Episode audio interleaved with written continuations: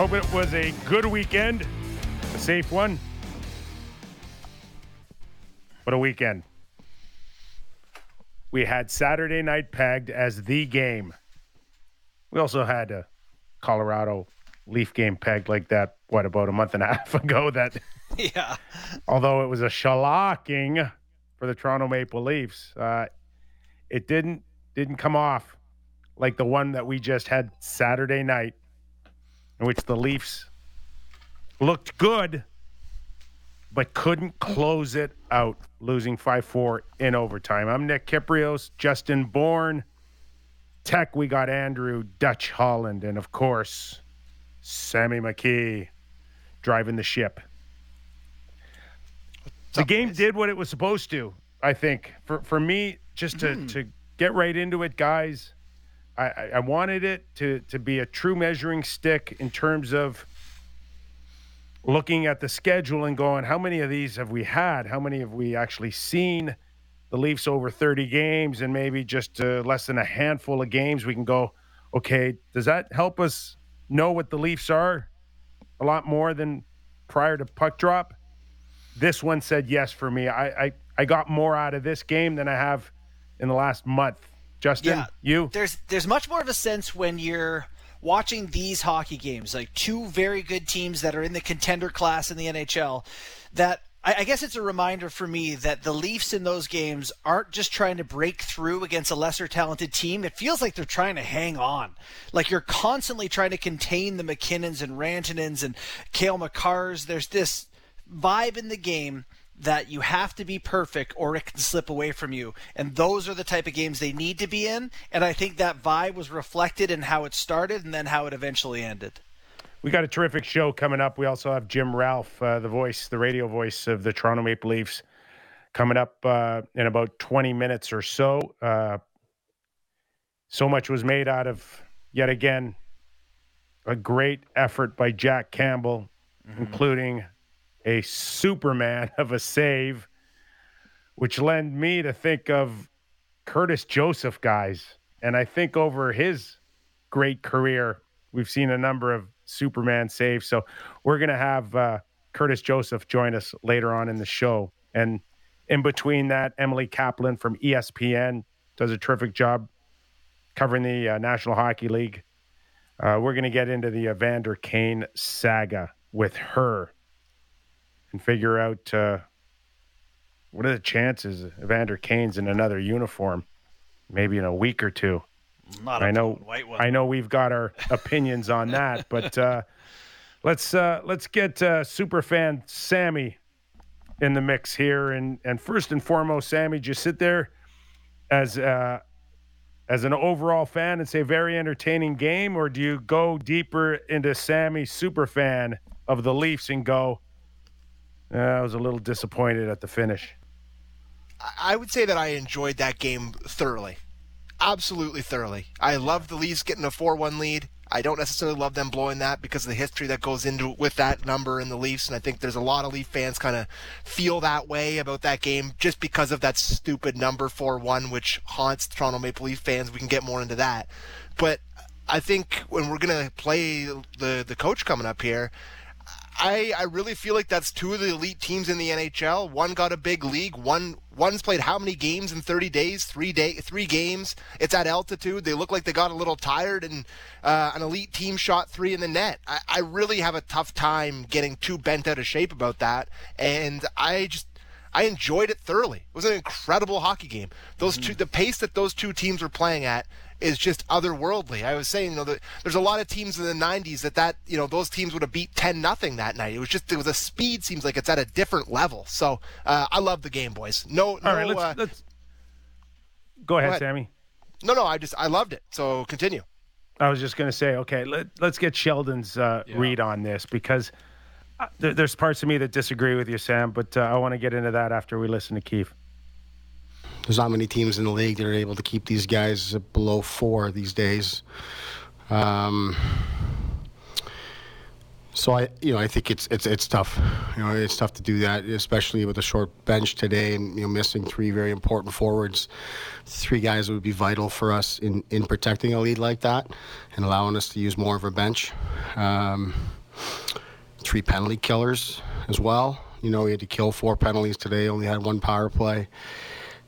Penalty kill did an outstanding job, but. Uh, I, I, I, take nothing but positive out of this game tonight. I know the way you, you give up the, the lead in the third and you end up losing in overtime, which to me, as we've talked about before, is just it's its own it's its own baby. We, we tie the game here today. Um, it's a huge point for us. The, the one that gets me, guys, is I, I take nothing but positives out of this game. And JB, you want to go first, or should I go? Why don't you lead us off, Kipper? Yeah, I, I hated that comment by Sheldon. You did? Oh, yes. I totally disagree. Totally disagree. I listen. I, I just think that the team has played so little hockey and in such different circumstances to come out like they did in the first period and build that lead up against such a good team. I, I just don't know how you then go in the dressing room with your team and go, "Yeah, bunch of losers." you know, no. You, you don't have to call them a bunch of losers. You just reiterate our issue here that we don't close teams out, mm-hmm. that we don't find a way to finish off. And I got it. The excuses, and some of them are they're legit. It would have been yeah. nice to have a Mitch Marner puck control guy to help munch minutes off the clock at 4 1. But we've had an issue. I've had an issue. The players have an issue. Past history is having an issue that we don't close games out. We got a mm-hmm. top team here in Colorado. We chase their first string goalie out, and we can't find a way to finish this game off. Yeah. It's the same old issue I had in the first round of the playoffs no killer instinct, no finish. I wouldn't have said that. I would have said I, there's part. I would have said there's parts, you know, that that that were good. But the the only part that matters to me at this point is we lost the game. I wonder though, Kipper, if if they aren't feeling a little bit like last year, they made too big a deal out of this whole demons thing. Ah, demons in their cars and their beds, everything. We'll call the boys in when we're in first place to talk about the mental state. We'll call the leading goal scorer or point getter in before game seven to talk about where his head's at. You know, if someone tells you it seems like you're crazy, it seems like you're crazy, everything's in your head, it makes you feel a little bit crazy. And I can't help but wonder if part of what Sheldon Keefe wants to do with this team is be like, it's not the end of the world it's not, you know, they blew that lead in, in the All or Nothing series 5 4 to Ottawa. They were up 4 1, and they talked about it like, you know, they're these choke artists and prone to do it, and they fixated on it. I wonder if this is just his effort to be like, all right, we got a point in the road. We're moving on. We're not going to sit and stare at, you know, the doo doo on the carpet like a lot of owners do with their dogs. The doo doo on the carpet is still there, even if you don't want to notice it. JB, it's still there and it stinks. No, it's listen, listen. It's definitely there. I know it's there. Hey, it's you there. and I can look at it and talk about it. Sammy, I, I don't know. You tell me if I'm overreacting here, but I, I, I, I chase out their number one goalie. When a team pulls a goalie, their number one goalie uh, on, on three goals on eight shots, and I, I, I find a way to not win this game. That's all I care about here.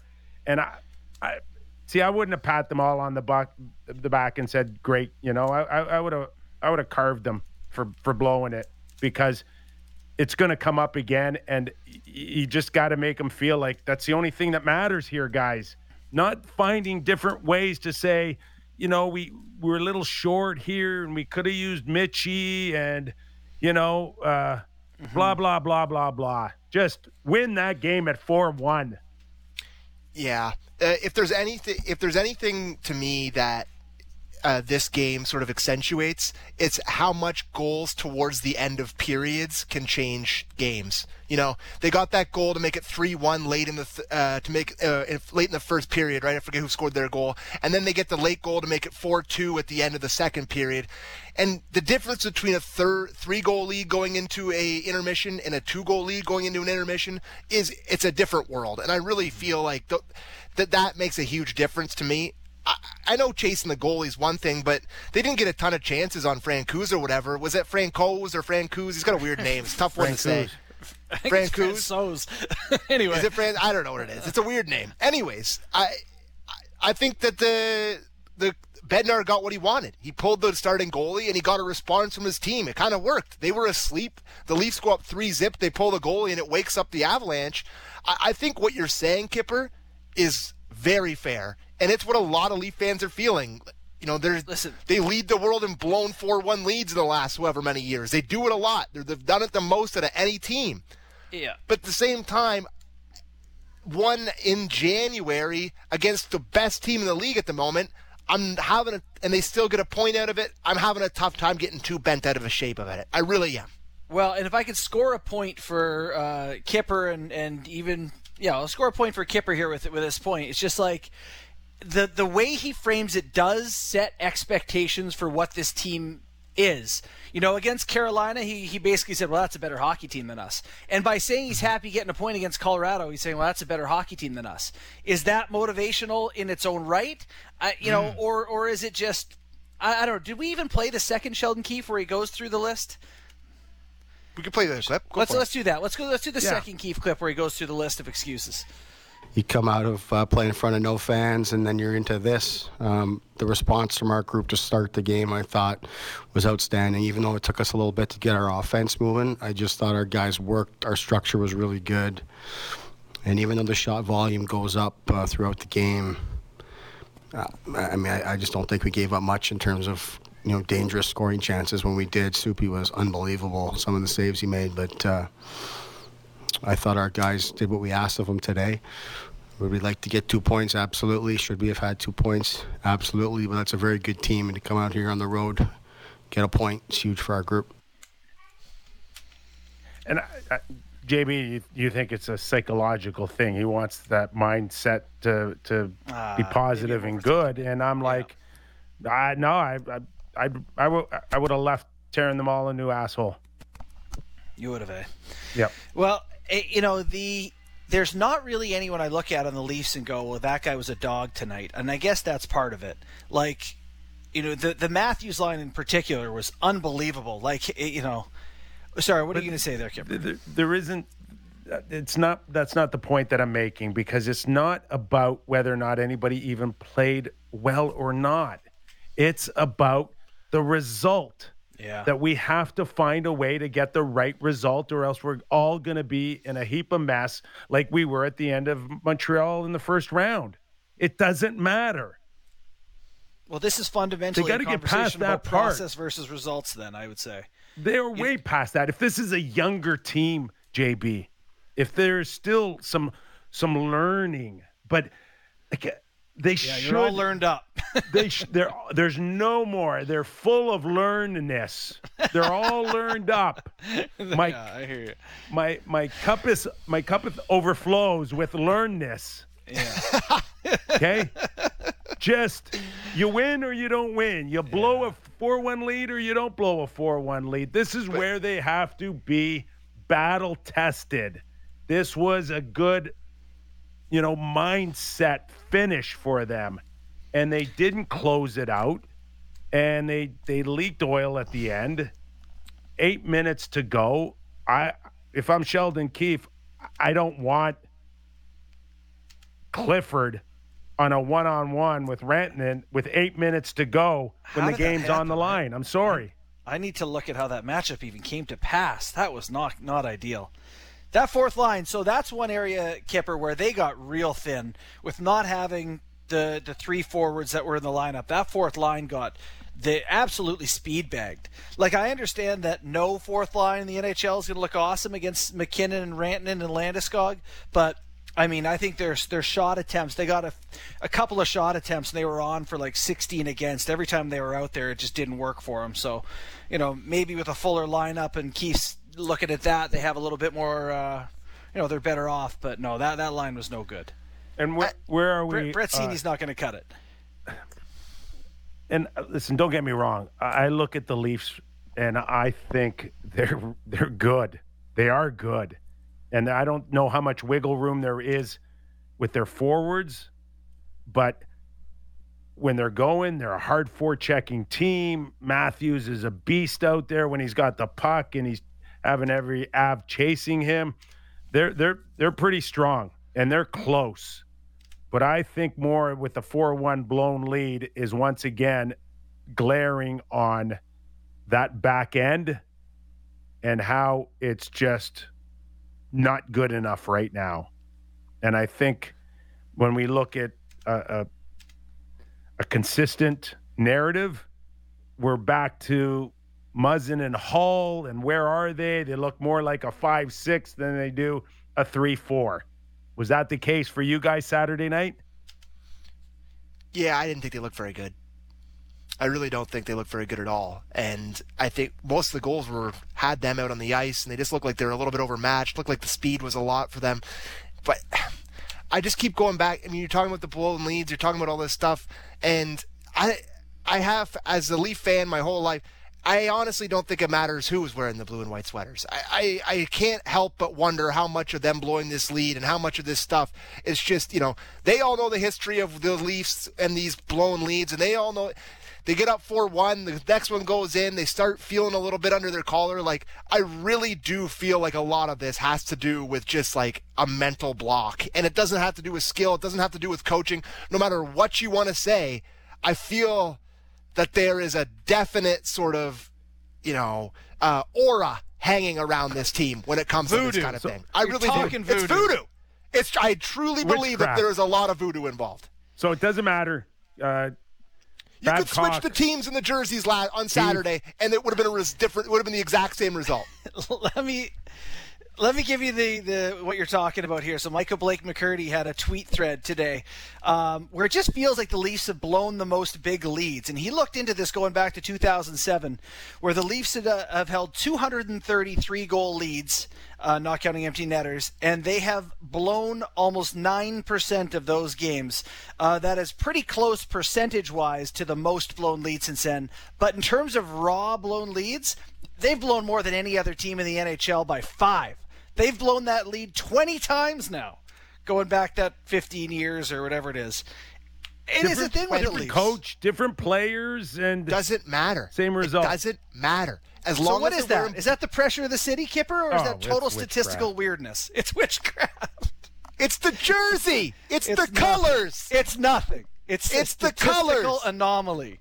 I cheer for the Cubs. It's what it is.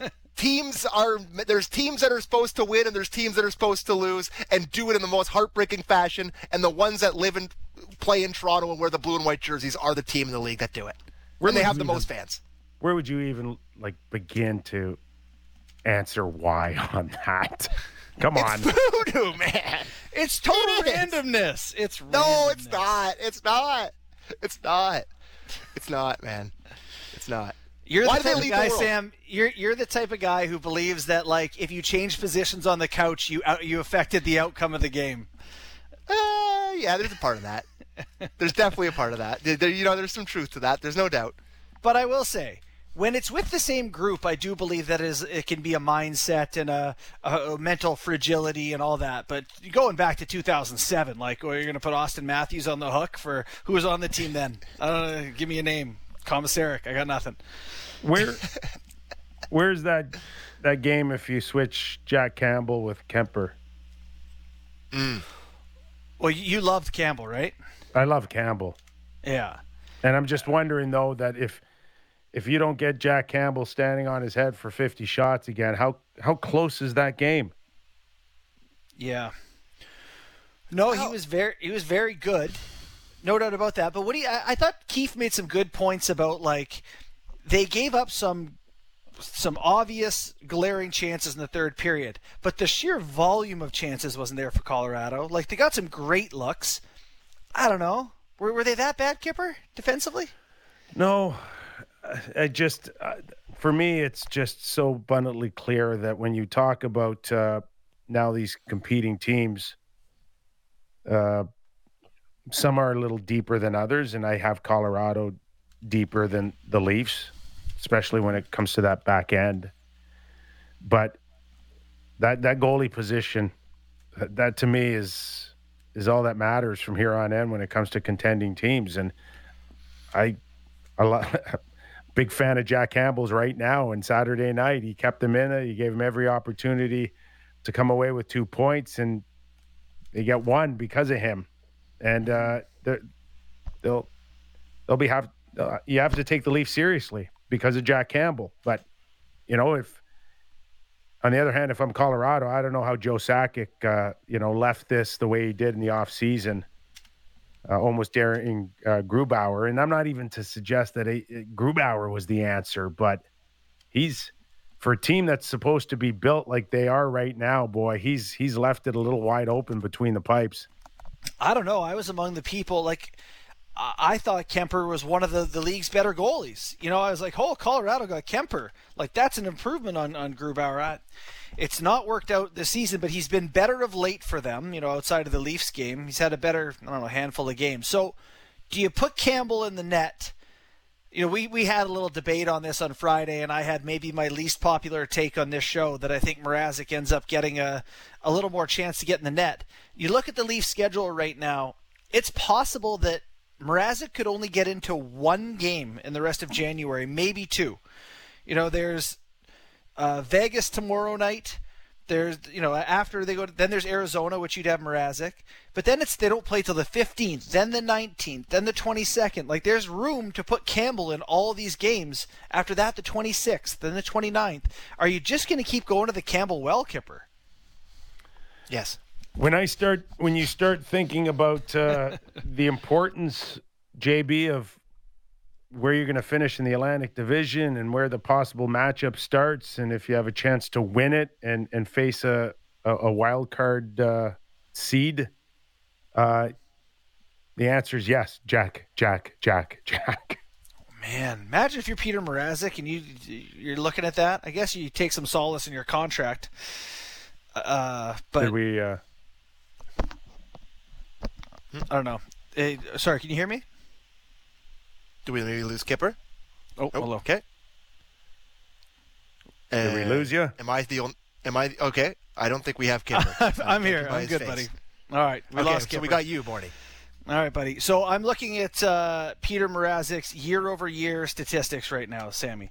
Last season mm-hmm. in Carolina, he's a 923 save percentage in, in 12 starts. I know that's not a ton of starts. 905 before that, 914 before that. Do you think that this guy can't come in and be a league average goalie? I I do kind of believe he can, but I hate the style he plays with, and mm. I I really do think there's a world in which Sheldon Keefe's seen the starts that he's had. I don't think. Do you think there's any trust? I'll ask. Throw it back to you guys. Do you think Sheldon Keefe has any trust in Peter Mrazek at all? Uh, he's been hurt a ton. The games he's played in, he's let in four goals. He's kind of flying around. He makes some great saves here and there. Like, do you think he trusts them enough to put him well, in there? Like you said, the regular season's huge. I don't think there's enough of a of a sample size to for, for Sheldon to feel that way. I, I think mm-hmm. it's there's still a, a brand new feeling of what do I have here? I would think, you know, I, I don't believe in what JB you said the other day that uh, this guy would have a chance to still grab the net and run with it a little bit. But mm-hmm. he, you, you got to always prepare as if Jack could pull a groin or or be out in a, a, in a critical time of the season. You're going to have to build up some stock with this guy. Yep. You know, I, I, will say I feel like the Leafs, when healthy, are as good as any team, but I feel like so much hinges on their health. You know, they, they lose one guy, whether it's Campbell or a top four scorer, it makes me a little more nervous. All right, let's go to Jimmy Ralph because uh, I, I, played in the Jimmy Ralph era, and I forget. Were you begging for rest or were you begging for starts? I can't remember that far back. Uh, I was hurt a lot. I might have had COVID in '84. Oh my goodness! You're ahead of your time. We always said that about Yeah, you. yeah. I just battled through. yeah, we were just talking about uh, uh, Jack Campbell and another uh, incredible effort. Um, and first and foremost, uh, uh, I want to get your thoughts on uh, his Superman save because, uh, Sammy, did you have that by any chance? Uh, both uh, uh, you, you and Bonesy uh, certainly lived up to the save, but it, I found it so interesting Ralphie, about how you kind of painted the picture of the type of save that it was. Sammy, do you have it by any chance? No, I don't play it. I, I can do it much better the second It- time. you know what? It, it was it was great because uh, you you really painted the picture of a, a third a third baseman. All right, let's go to it. I, I got it. Intercepted there as Toews couldn't handle it. Centering pass in on goal, knocked down by Campbell. Loose puck in front. Campbell dives. What a save! Holy Mackinaw! Save of the year! Jack Campbell! What a play! Diving across, and Soupy makes history here. I don't care about Bonesy. Where's Ralphie's part? Ralphie cut it off. He's always get cut off. uh, can we get Bonesy on the call? Thanks for joining us, Ralphie. yeah, yeah. Get the big guy on. No, the whole reason why I wanted it is because you compared it to a third baseman cutting across the hot corner and diving out, and I thought that was really cool because, you know, I was kind of like a Graig Nettles. Well, you know, I always, fan. I always remember I was a big Cincinnati fan, uh, the Big Red Machine in the '70s, and I remember the one year they played Baltimore in the World Series, and Brooks Robinson dove on a line drive hit by Johnny Bench on the third baseline. He was unbelievable in that series. And anyway, that's that's the first thing that popped into my mind. So that's why I use it. Hey, you've got Cujo coming on after, right, Kip? yeah, Borny? he's had a few. I've got. Uh, do you want a quick Cujo story? Oh, We want a long one if you got one too. Oh yeah, I got. Yeah, I can draw it out. uh, now, back in the '90s, there's a, a mutual friend of ours, Tim McClure, worked for Starter at the time, and took Cujo to the Major League Baseball All Star Game. And Cuj met Cal Ripken Jr. and got an autographed warm-up jacket from Cal Ripken, one that he was using in the game that night. And Cuj just loved this thing. And two weeks later, he had his golf tournament up in Newmarket, and uh, we were going through the auction, and I told Cujo's wife at the time, I said, "Go and get the jacket." They didn't live far from the course, and we'll play a trick on Cuj and say we're auctioning it off. That he's he's donated it to be auctioned. So we Cuj standing beside me, and the auction starts. And now we've already got it set up. Jason Arnott was one guy, and there was somebody else there. We said, let's just get the bidding up to a ridiculous number. And anyway, we brought the jacket out. And we said, Cooj is nice enough to donate this to the auction. And he stood beside me. He said, You got my jacket from the house? You went and got it? And he's sort of mumbling it, like, but but can't believe. Because you could see he, he was such a nice guy. You would never see him get upset over it, but you could see he was steaming, you know, because of this. Here we are going to auction it off. And now we get it up to, I think, $14,000. nylon, nylon jacket. The end, I said, you know, it was all a joke. I said it was just a setup. Cooj got this jacket, but I said, Jason Arnott, I said because it's for charity. Cooj says it's yours for fourteen thousand dollars. So of course, then Arnott was pissed briefly before we realized it was just goofing around having fun. But just because Cooj's reaction when we brought the jacket up, the, the look of anger and disgust that we were going to auction it off without asking him was uh, was priceless. So who who told the kids, uh, uh, the charity kids, that they weren't getting fourteen thousand dollars worth of new computers? Who who had the I mean, job of mean- that? I made Cooj do that in his uh, wrap up speech. That's great. Ralphie, when we watch Jack Campbell, uh, it it just it's come to the point where it's almost expected that this guy does not give up bad goals, untimely goals, early goals. It, it they're just spoiled rotten right now. The Leafs. Yeah, and it's you know even go back to uh, I mean it's not often you talk about how great a guy was when he gives up five goals in a game, uh, but he really the shots were what twenty to six in the third period. Were they were lucky to get a point. You know by the end of the game in regulation, they were lucky to come out of it with a point. Um, but you know, even you know, there's games like the Edmonton game before that. He gives up two in the first period, and then he's got to be perfect the rest of the way, and he is. You know, and and Mikheyev scores late in the third. So uh, you're right. It, it doesn't seem to matter what type of game it is, whether he's really busy or he just has to be really good five or six times at the right time. Um, you know, they they seem to get it from him, and um, you know, for you know, I, I know there were a lot of people that were worried. You know, he's, he's never played a full season before. Even last year was just 56 games, and he was hurt at the start, and then had to wait for Freddie to get hurt to, to get his opportunity.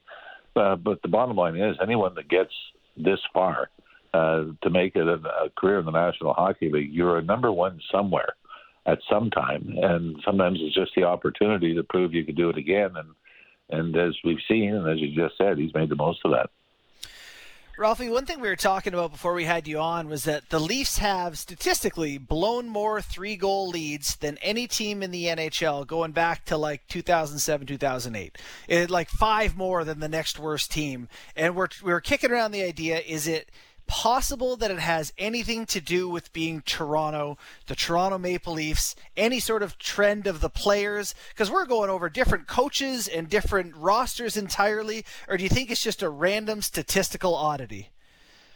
Uh, I'm going to say with this group, it's more random. I knew they blew the the five one lead against Ottawa last year, um, but for for this game, I'm I'm going to say it's a one off. Uh, you're and then it's not to make excuses because they've taken advantage. They took advantage of Edmonton without McDavid. They took advantage of Ottawa uh, after the Christmas break uh, when they were short. Uh, but they had three r- rather significant forwards out of the game that, that would have got, uh, I would say, more significant ice time, um, you know, than the the three replacement players. So it, um, I look at this as a one-off, and you're playing against the highest scoring team in the league. And uh, I'm not uh, the, the officials didn't have anything to do with the final outcome, but you know four to one in power plays. If those are a little more even, then I don't think Colorado gets the momentum they do. I think Tavares took the penalty late in the second that carried over, and then they were two more penalties in the third, and they just couldn't get off the ropes. You know, the the momentum from the power plays uh, didn't result in goals or, or power play goals, but uh, to me, the the momentum shifted big time in the third period, and that had something to do with it. No, Engvall, uh, we don't expect to see Marner in the lineup uh, tomorrow. That that's legit. When it comes to the blue line, though, uh, Ralphie, is, is, it still uh, a place where Kyle Dubas has to go out there and particularly a, a right-handed D uh, add something because it just seems that Muzzin and Holl can't get quite to the same spot they were a year ago. Yeah, no, I think that's safe. And, and I mean, I think you look at any of the teams, Colorado, uh, the question mark is going to be goaltending. And are there there's highly skilled puck moving defensemen going to be tough enough when it comes to the postseason? So I, I think even you know maybe not as much Tampa, although they've had to replace a lot of players from last year. Uh, every team is going to have those those huge question marks going in, and, and I agree with you. That's uh, you know, that's been the question mark for them. You can talk about blown leads over the last few years. Uh, the blue line has, has been a constant when it comes to what the concerns are. And, uh, you know, it is funny watching the Leafs play Edmonton, where you're saying Toronto had to get better defensively. But you look on Edmonton, who have the same problem, and there's Cody Ceci and Tyson Barrie. You know, you say, "Wait a minute, right. I think we, I think I know those guys." yeah, you know, very so, well. So it's, uh, yeah. So I think it's a, uh, uh, it's it's a concern going in, and uh, you know I, I think the trade deadline you always hear about depth up front and uh, you know top four defensemen, and if you can find a guy and fit him under the cap, I think you go for it. But yeah, I, I would certainly say that if there is one concern, it's it's that blue line, and you know Muzzin not not putting it all on him, but was on for both third period goals against the other night. What are your thoughts on that uh, Alex Kerfoot, Bunting, Matthews combination uh, against Colorado? There, there were moments in that game where Matthews looked like he was skating as good as I've seen him skate, and Kerfoot, uh, Kerfoot obviously had a goal and two assists. Yeah, the uh, you know Kerfoot is one of those guys. I think he was you know before the Edmonton game six straight without a uh, a point. Mm-hmm. and uh, but he is so good on you know even off the Matthews line on the penalty kill uh, he's just really become an all-round uh, great player that you can plug in anywhere, whether it's with Tavares and and Nylander or playing up with Auston Matthews. But uh, you're right; it, it seemed like, especially in the first period, uh, at least could have played five on three, and, and Auston Matthews might have been the most dominant player on the ice. But he's uh, from Kerfoot's standpoint, it's uh, his game's gone to another level. I think he's already surpassed last season's totals, and I know it was only 56 games, but it's um, you know you're you're seeing more of an offensive side to him, and uh, I, I think with with players like that, and, and being able to watch him at Scotiabank Arena in the building, uh, and you can see everything he does on the ice, he's noticeable. Every game, he's he's noticeable. It's not just one of those games where you say, I, I, you have to go back and and look again at his numbers or what his ice time was. Uh, you don't have to do that with Kerfoot because it just seems like he does something to impress you every time he's on the ice, whether it's defending or in the offensive end.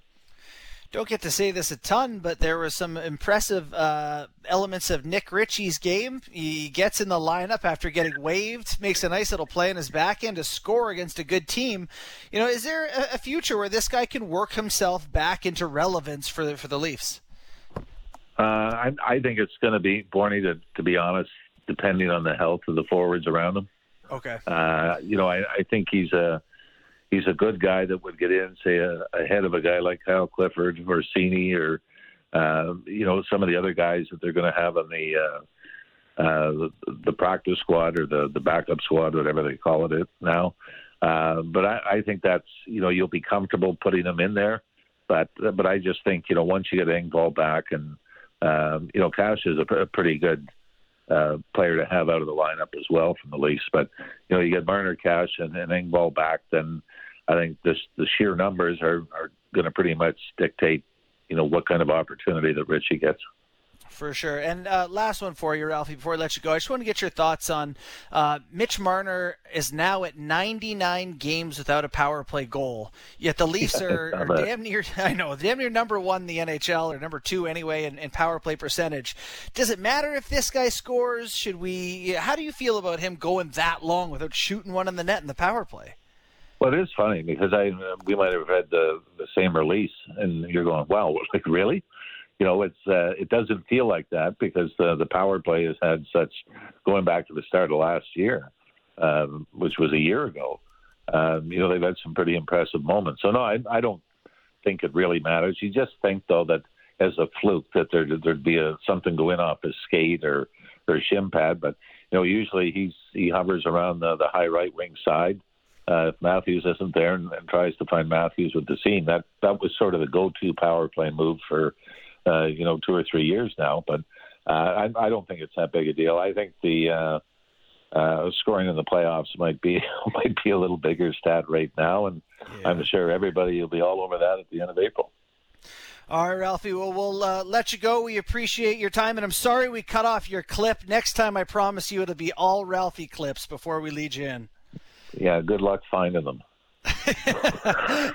well, thank you very much. We'll, uh, we'll have you on again soon. Uh, thanks, Whitey. Thanks, Kevin. All right, we uh, we have lost the one uh, Nick Kypreos, have we not, Sammy? Is he uh, he's absentee on us? I'm I'm uh, endeavoring to reconnect Kipper at the moment. It's really you know it's quite remarkable that I am far away from the station, and I, you know, it's just like, what are we supposed to do here? I am, I'm trying, I'm telling my boy Dutchy on the other end to, I'm sending Kipper a new, a new link. It's, I'm talking to All you. Right. It's a real, you know, don't you love this? It, it's almost, it's. I wish we had like a big palatial studio with all this. Pro- professional equipment that just always works. Wouldn't that be fun? Wouldn't that be an amazing thing? This, this sounds like a very specific gripe to me, McKee. Oh yeah, um, I know. I know. But so we'll throw it to break, and when we come back, we're going to go through uh, what we're going to call LeafCon levels. It's it's a yes. power rankings of sort, but not really. We want to know who's on a tier with the Leafs. Where do the Leafs fit in in the greater NHL picture? Um, we know uh, Kypreos told us that he doesn't have Colorado in the Leafs tier. He has them one above. We'll see who else he's got with the Leafs when we're back on Real Kipper and Bourne after this. Do you guys re- remember a movie called War Games in the uh, in the eighties? Uh, by So- title only, Kipper. by title only. I remember the a, name. Uh. It was uh, it was my first introduction to uh, DEF CON, DEF CON, C O N. Yes. Right? There's five levels. U- U.S. Uh, military. So Yep. uh, it's it's used to uh, describe, I think, the readiness of of action. I like that. Five being the least, one being the most severe. So instead of doing DEF CON levels, we'll do Leaf Con levels. Okay. to clarify, hold on. Are we putting a number to this? I think we should put a number to this. Like, And if it's DEFCON 1, they need to trade everyone. let me ask you something. When the Leafs were up 4 1, Oh boy. where was the readiness to win a Stanley Cup on, on Leaf Con? One or two? All, all I know, all I know is that I sent you guys a link. I went to uh, coolbet.com and placed a bet on the Avalanche the second the Leafs went up 4-1. So you Sammy. know where my mind was at. Smart. If the Leafs would have found a way to kind of close it out at 5 2 or, you know, 6 3, where would you have been as they're they're really close here, guys? Can I? I honestly, Kiffer, and you're probably not going to believe me. I would have felt pretty similar to how I feel today. Really? Like, I really, really, I, haven't. call Hey. Okay, I, I really, I really, really loved that game. They played great. They really did play great, and they, you know, they We got, a got couple. Sam Hinkie on the show here with the process. I love it. He loves the process. they they had four power plays against them. Their penalty killers were dead. They were short-handed. They were on the road. I, they put four. They put four past the or three past their starter. Matthews is flying. Jack Campbell looked unbelievable. I I honestly feel like I would be singing a very very similar tune to the one I'm singing right now if they had a won the game five two or six three. What Sammy's you know, saying is he's feel- become very good at selective uh, reception, selective I s- retaining. I still feel like this is the team that can win the cup. I, I really do. And that game on Saturday didn't waver my feeling one way or another. Yeah. I feel the exact same about them today as I did going into that game. So there. It, it wavered for me, JB, and it did for the Leaf Blue line having 100% having to get better. Boy, Sandin only played 11 minutes. What's up with that? That's Fast he's game a, out there, I he's, guess. he's a five six, JB. Well, they're, they're protecting a lead, and they just felt like they couldn't put him on the ice. I guess. Well, he's he's a five six. He's not a top four guy, and you know he's still a he's beyond a prospect because he is he should be an everyday player now, but he's still a a 12, 14 minute guy. Yeah, I just think he's so talented. God, he's so good. it's it is though. This has been Is- the is- complaint. you, you think he's ready for top four to win a Stanley Cup? no, I don't. Thanks. And this just uh, end it at no. Okay. no, though. Listen, I, I, I've had this complaint, and it used to be I brought it up in the early part of the season with Liljegren, right, where I was like, "Okay, this guy is good, and he's an NHL player. What does he do for you?" As these games get bigger, where, where's his role in a game like last night against Colorado? The questions about Sandin are not that different because he's a, he's similar. You know, is he going to be? Where does he fit into a team that is winning those hockey games? It has to be in the top four because it's weird on the third pair if you feel like you can't use the guy. Yeah, they're caught a little bit. It's just a tough spot. Like it, it's the puzzle Yeah, piece doesn't it- fit but it- today. It, might because three years. it's the depth isn't there right now to win a Stanley Cup for the Toronto Maple Leafs on the blue line. And I'll go beyond that. I'm I'm a firm believer, and I get it, the the, the salary cap crunch and all of that, but you need five, six, and seven decent defensemen to win a Stanley Cup. And I don't think that there's enough depth right there. And I think the mere fact that what you're talking about, uh, Sandin being this real talented guy, but that that you think that could log more minutes, uh, speaks to it. there- Liljegren's there's same. That's their absolutely- seven. There's Liljegren- absolutely no way they don't add to it. They're going to add right. to it. There's no And- way they and- don't. And you know what's going to hap- happen is that to add to it, and it depends on the quality of the guy that you want. What's going to happen is Liljegren's they're they're going to ask for Sandin back, and it'll be Liljegren that goes. That's Yeah. that's the way Well- I see it. Well, but still, Kipper, seven guys is that enough? I, I, eight's the number for me. You, you got to have eight guys you can put in the lineup in playoffs. Right now, Alex Biega's your eight. Yeah, I just don't know uh, how many legit guys. Now, a name that's creeping up more and more is uh, Klingberg in Dallas. So, I don't know if you saw their loss against St. Louis on the weekend, but it was I loved your, your, tw- your text. They got their pocket picked. They were Oh, carrying my that thing through Grand Central, and someone came through and just went yoink. to end you. up with no points, no points against St. Louis when you're you're up and they've got the goalie pulled.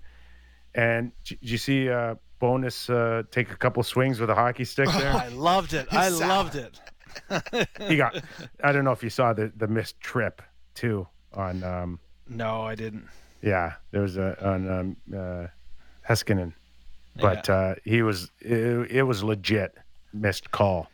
Well, But- there's a team that I'm curious where you have them. St. Louis in uh, in our rankings. Yeah, yeah. St. Louis is in my my my top two right now, if not Whoa. one.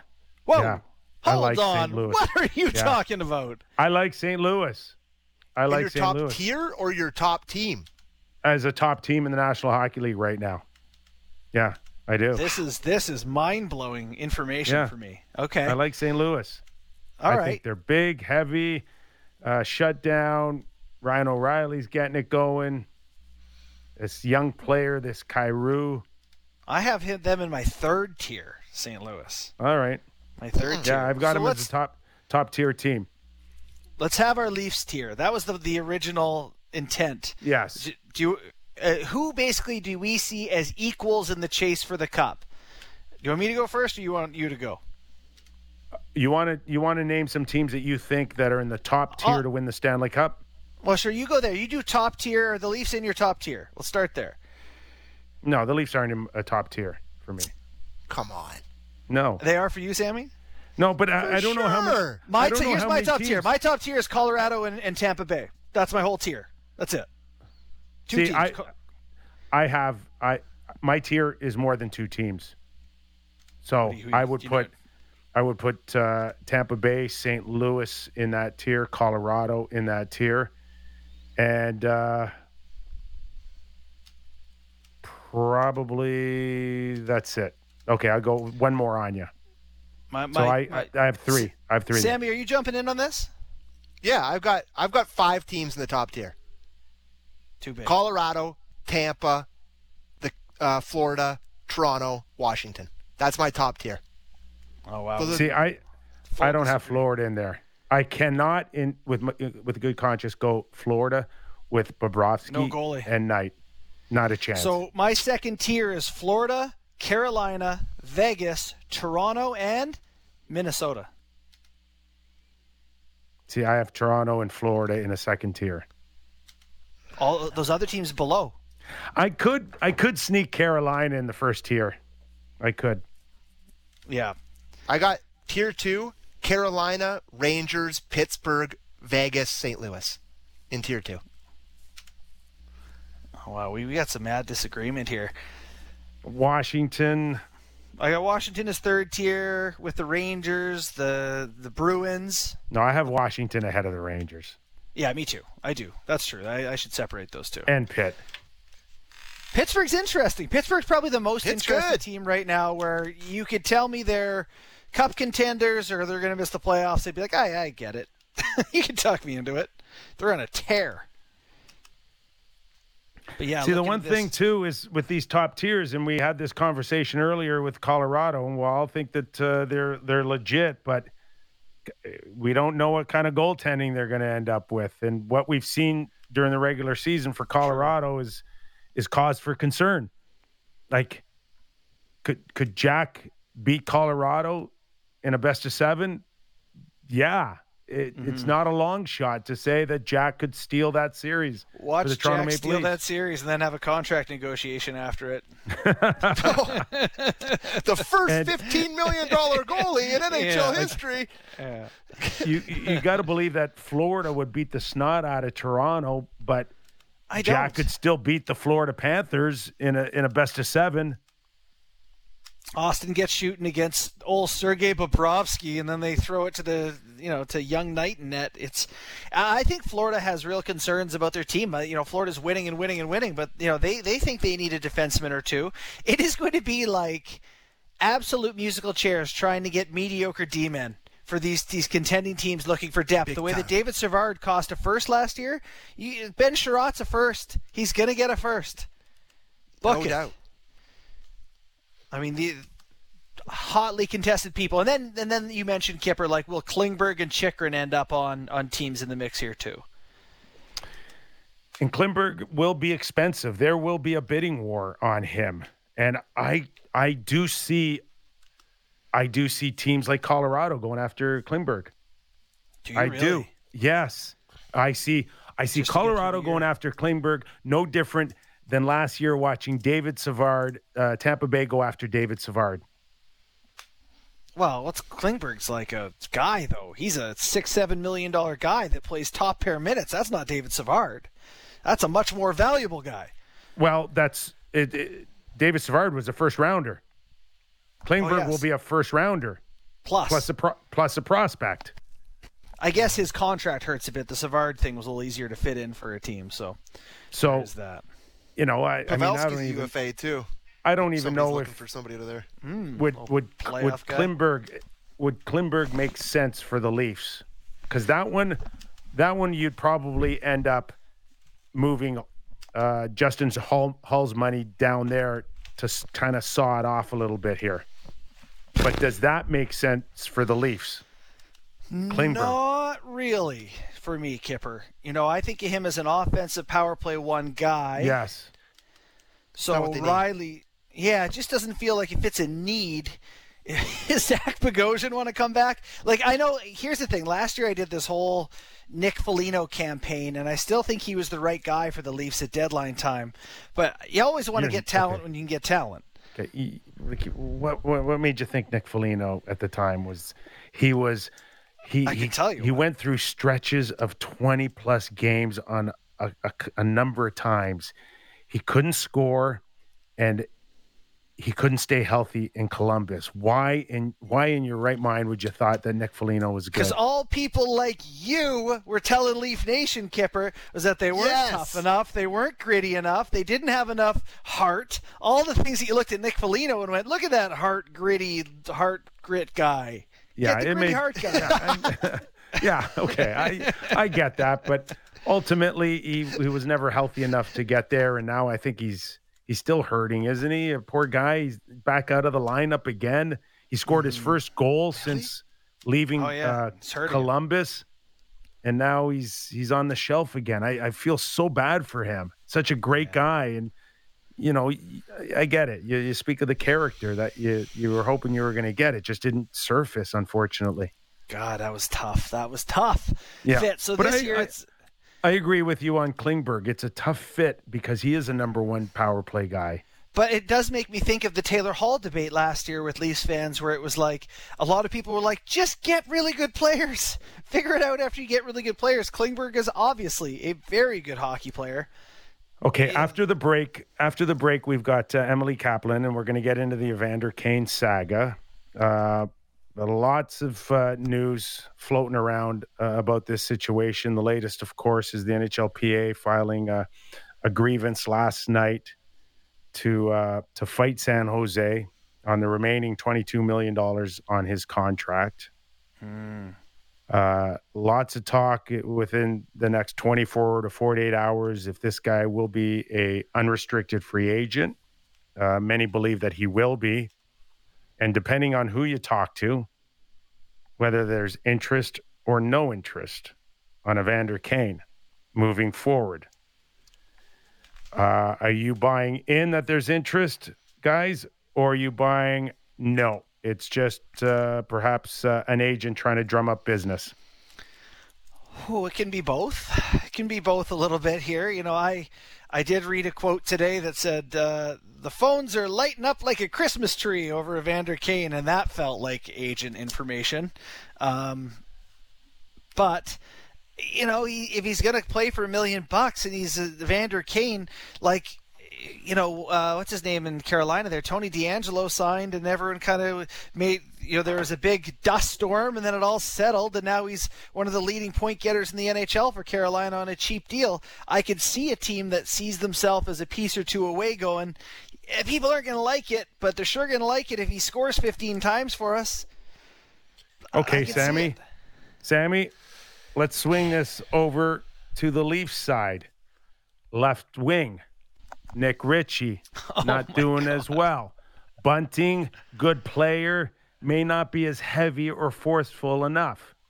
Evander Kane, Matthews, Marner to start the first round of the playoffs.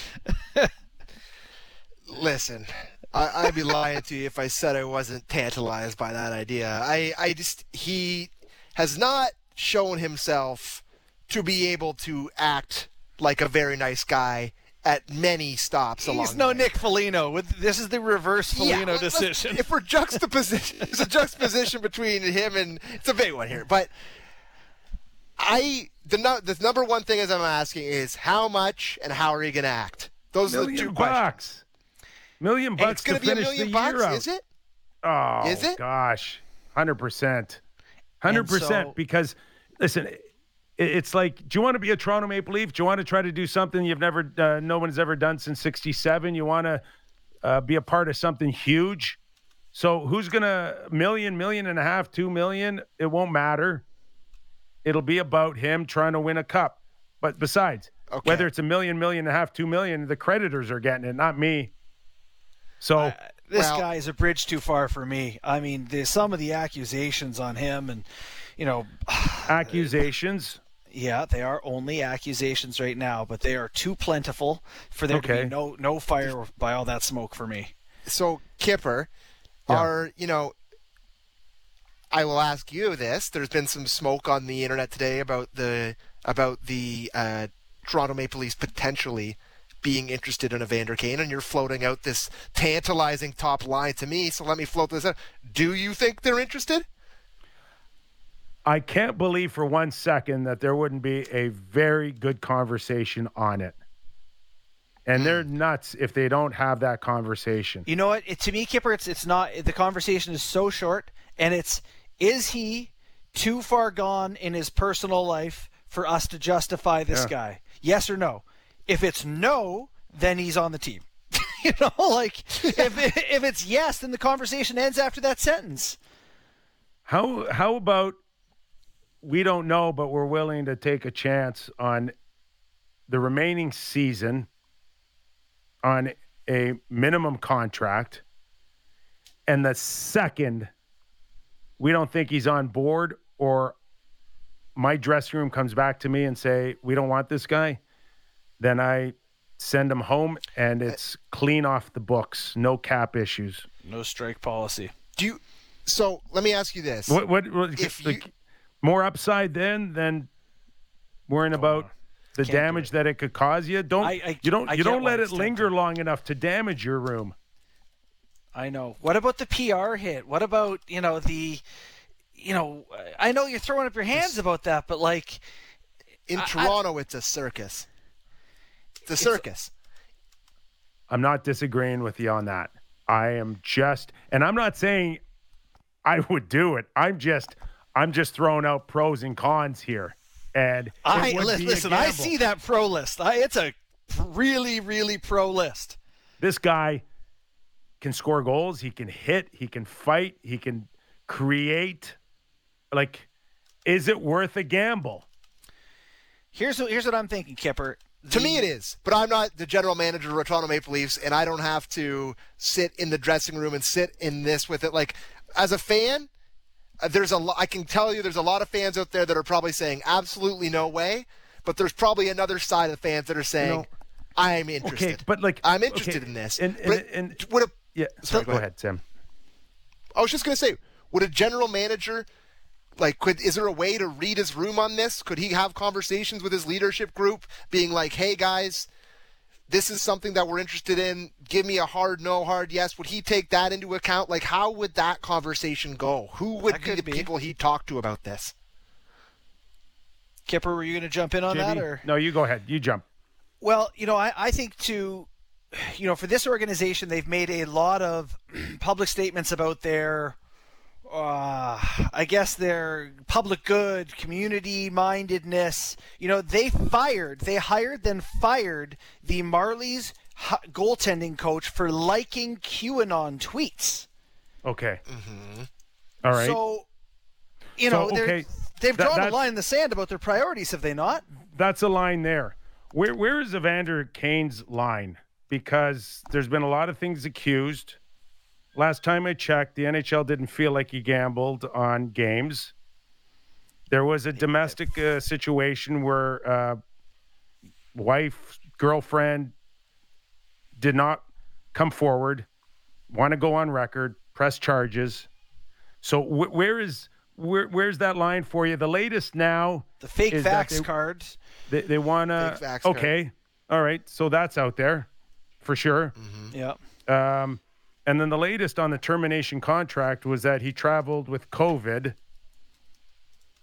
And there's a, a feeling that he tested positive, but he didn't travel till about the eighth or ninth day, which kind of he felt it, it was cleared by then.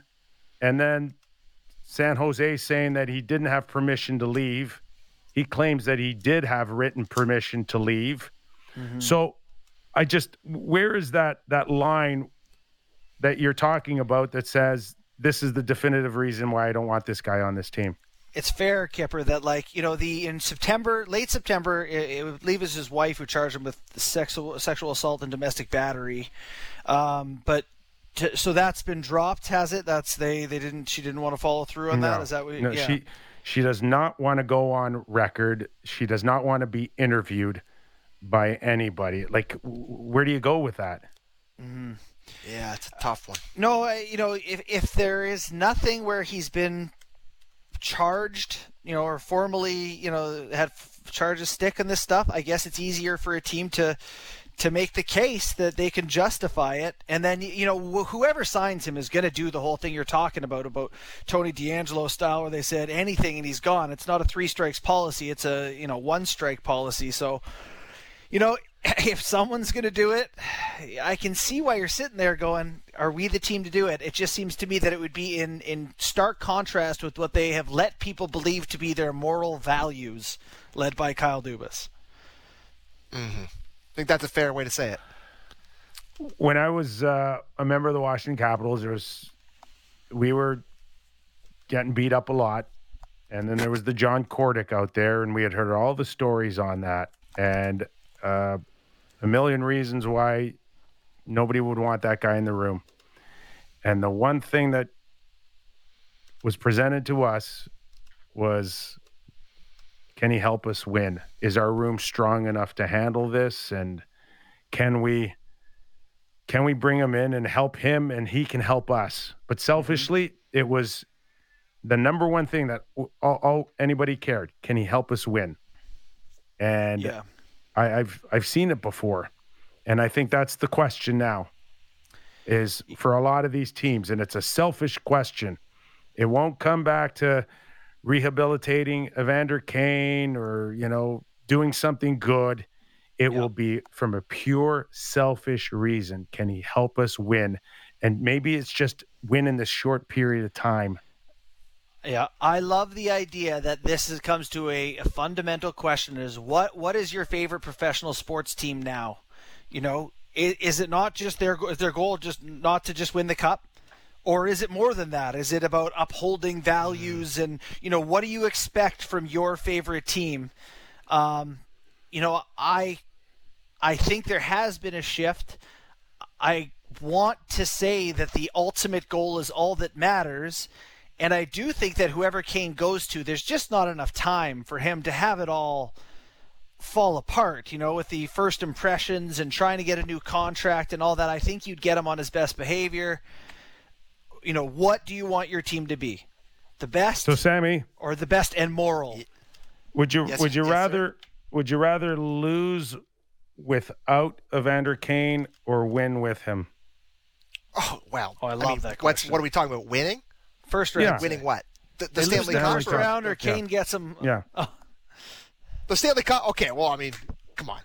Like I, you, You know, can have I Kane like- at every position if you win the cup. I was gonna say, I, I don't want to tell you who I'd put on left wing for the Leafs to win the Stanley Cup, boys. Like, there's a list of names that. Pro- Dexter. If if you Yeah. tell me if you're telling me you're okay with the Leafs winning the Stanley Cup with Evander Kane, then you're telling me it's, he's worth taking a chance on.